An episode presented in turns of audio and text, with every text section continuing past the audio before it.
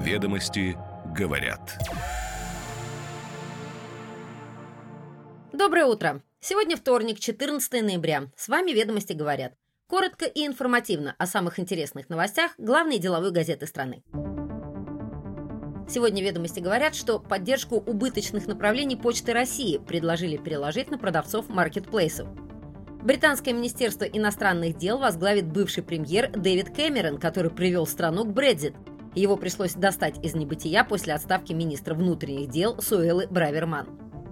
Государственная транспортная лизинговая компания до конца года поставит ЮТР 15 новых вертолетов. Это первая партия в рамках масштабной программы обновления вертолетного парка за счет Фонда национального благосостояния. Экспортеры с трудом адаптируются к новым правилам продажи выручки, полученной по внешним контрактам. Ключевой вопрос – как поступать с рублевыми доходами, которые приходят на зарубежные счета. На госуслугах появятся электронные студенческие билеты. Теперь подробнее. Ведомости говорят. Поддержку работы Почты России в убыточных регионах предложили покрывать из налоговых отчислений продавцов товаров на крупных маркетплейсах. Такая идея содержится в исследовании Центра стратегических разработок, с которым ознакомились ведомости. Первое предложение заключается в том, чтобы наделить маркетплейсы статусом налогового агента продавцов. То есть площадки будут удерживать и перечислять в бюджет определенные суммы с доходов продавцов. Другим предложением является возложение на маркетплейсы обязанности передавать ФНС информацию обо всех доходах продавцов, получаемых ими через маркетплейсы. Сейчас продавцами на маркетплейсах выступают около полумиллиона человек. Объем продаж всех компаний e-commerce с прошлого года составил почти 5 триллионов рублей. Суммарный оборот всех продавцов, работающих на маркетплейсах без учета собственных товаров площадок, 2,2 триллиона рублей.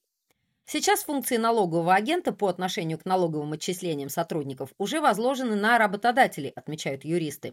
Упрощенная функция налогового агента предполагает, что маркетплейс удерживает с каждой выплаты дохода продавцу некую сумму по общей налоговой ставке, например, 1%, а затем перечисляет ее в бюджет, отмечают эксперты. По словам инициаторов нововведения, пока результаты исследования не обсуждались с профильными ведомствами, эксперты планируют это сделать в ближайшее время. Между тем, Почта России не выступала с подобной инициативой и оценивает ее негативно, заявили ведомостям представители Почты России. У Почты России есть своя идея покрытия собственных убытков из-за обязанности вести деятельность в удаленных регионах. В мае оператор предложил Минцифры обязать владельцев маркетплейсов и других участников рынка e-commerce, ежегодная выручка которых не менее 1 миллиарда рублей, уплачивать почте инфраструктурный платеж в размере полпроцента от оборота. Совокупно эти платежи должны быть порядка 30 миллиардов рублей в год. Совершенно непонятно, почему инфраструктурный платеж как-то увязывается с темой обеления селлеров. Это и так легальные бизнесы, которые платят положенные налоги, отмечают аналитики. Еще никогда увеличение налогообложения не способствовало обелению рынка, отмечают собеседники ведомостей. Любой рост налогов в той или иной форме, наоборот, способствует уходу в серую зону или не влияет на обеление. Также налоги будут ретранслированы на потребителей за счет увеличения цен, подчеркивают эксперты.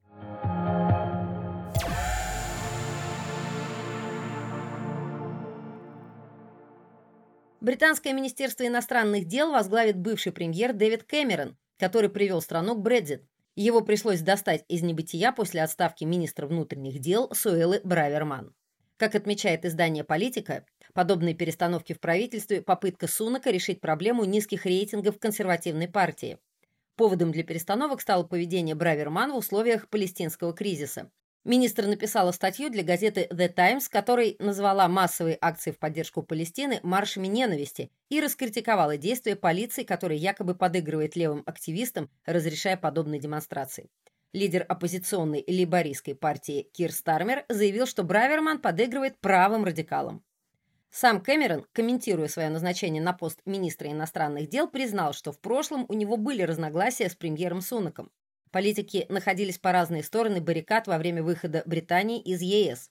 Тем не менее, Кэмерон в Твиттере назвал Сунака сильным и способным премьером. Кэмерон был премьер-министром Великобритании с 2010 по 2016 год. После победы сторонников Брекзит на референдуме Кэмерон ушел в отставку. Сейчас же большинство британцев считают, что Брекзит был ошибкой, а правительство не справляется с его последствиями. Позиция Британии по Украине вряд ли поменяется в ближайшее время, а нюансы будут зависеть скорее от сунока внутриполитических раскладов США и ряда других факторов, уверены эксперты. Стоит обратить внимание и на то, что оба лидера двух ведущих партий Британии, Сунок и лейборист Ким Стармер, после 7 октября занимали позицию безоговорочной поддержки Израиля. Затем они смягчили ее, в том числе под давлением сторонников Палестины, и сейчас призывают к гуманитарным паузам. Появление Кэмерона на посту министра иностранных дел связано с надеждами, что он сможет использовать свои полномочия для налаживания плодотворного диалога с союзниками по НАТО, укрепить отношения с США и разрешить дилемму в британо-китайских отношениях. Именно при Кэмероне в отношении с Пекином была объявлена золотая эра, а доля китайских компаний на британском рынке росла.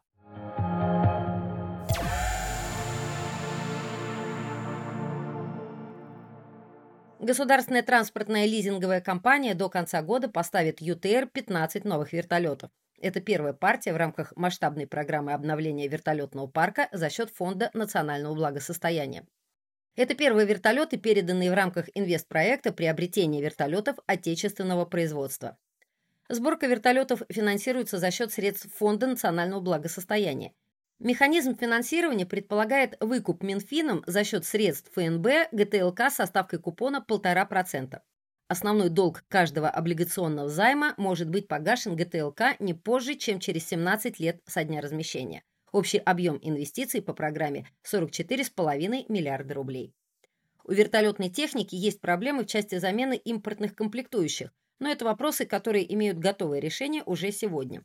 В отличие от самолетов, все агрегаты разработаны, сложность состоит в объемах их выпуска, говорят эксперты.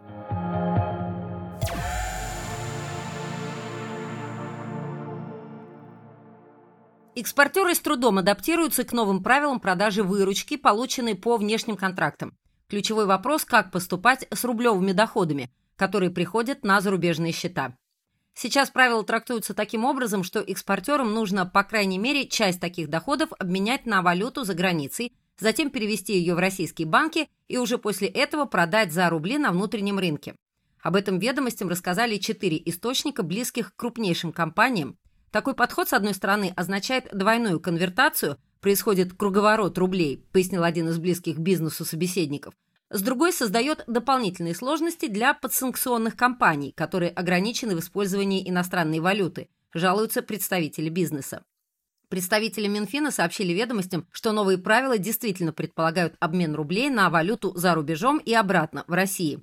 Если по условиям контракта предусмотрена оплата в рублях, то у экспортера есть 30 дней для того, чтобы купить на вырученные рубли иностранную валюту на внешнем валютном рынке, в размере не менее 50% от суммы выручки, полученной в соответствии с условиями внешнеторгового договора, зачислить ее на счет в уполномоченном банке и осуществить обязательную продажу валютной выручки в размере зачисленной на счет в уполномоченном банке иностранной валюты, сообщили в пресс-службе ведомства. По словам источника ведомостей, компании хотели бы изменить интерпретацию этого положения на более лояльную, допускающую более свободное распоряжение рублевыми внешними доходами. В целом, по словам экспертов, пока власти демонстрируют максимальную открытость и готовность к обсуждению спорных моментов. Помимо опасения по поводу требований круговой конвертации рублевой выручки, компании беспокоит еще несколько моментов. В частности, один из них – это сроки продажи внешней выручки. Согласно постановлению правительства, бизнес должен обменять полученную выручку на рубли в течение 60 дней с момента ее получения, но не позднее 90 дней после передачи товаров покупателю. По мнению источников, близких к крупнейшим компаниям, привязка к дате отгрузки может нарушать сложившуюся практику отсрочек платежа за поставки. Одна из задач введения обязательной продажи валютной выручки – обеспечение внутреннего рынка валютной ликвидностью, напоминают эксперты. Решение проблемы может быть либо в большей интеграции внешнего рублевого рынка с внутренним, либо в участии Банка России на внутреннем валютном рынке, не с целью таргетирования курса, а для снижения волатильности, резюмируют аналитики.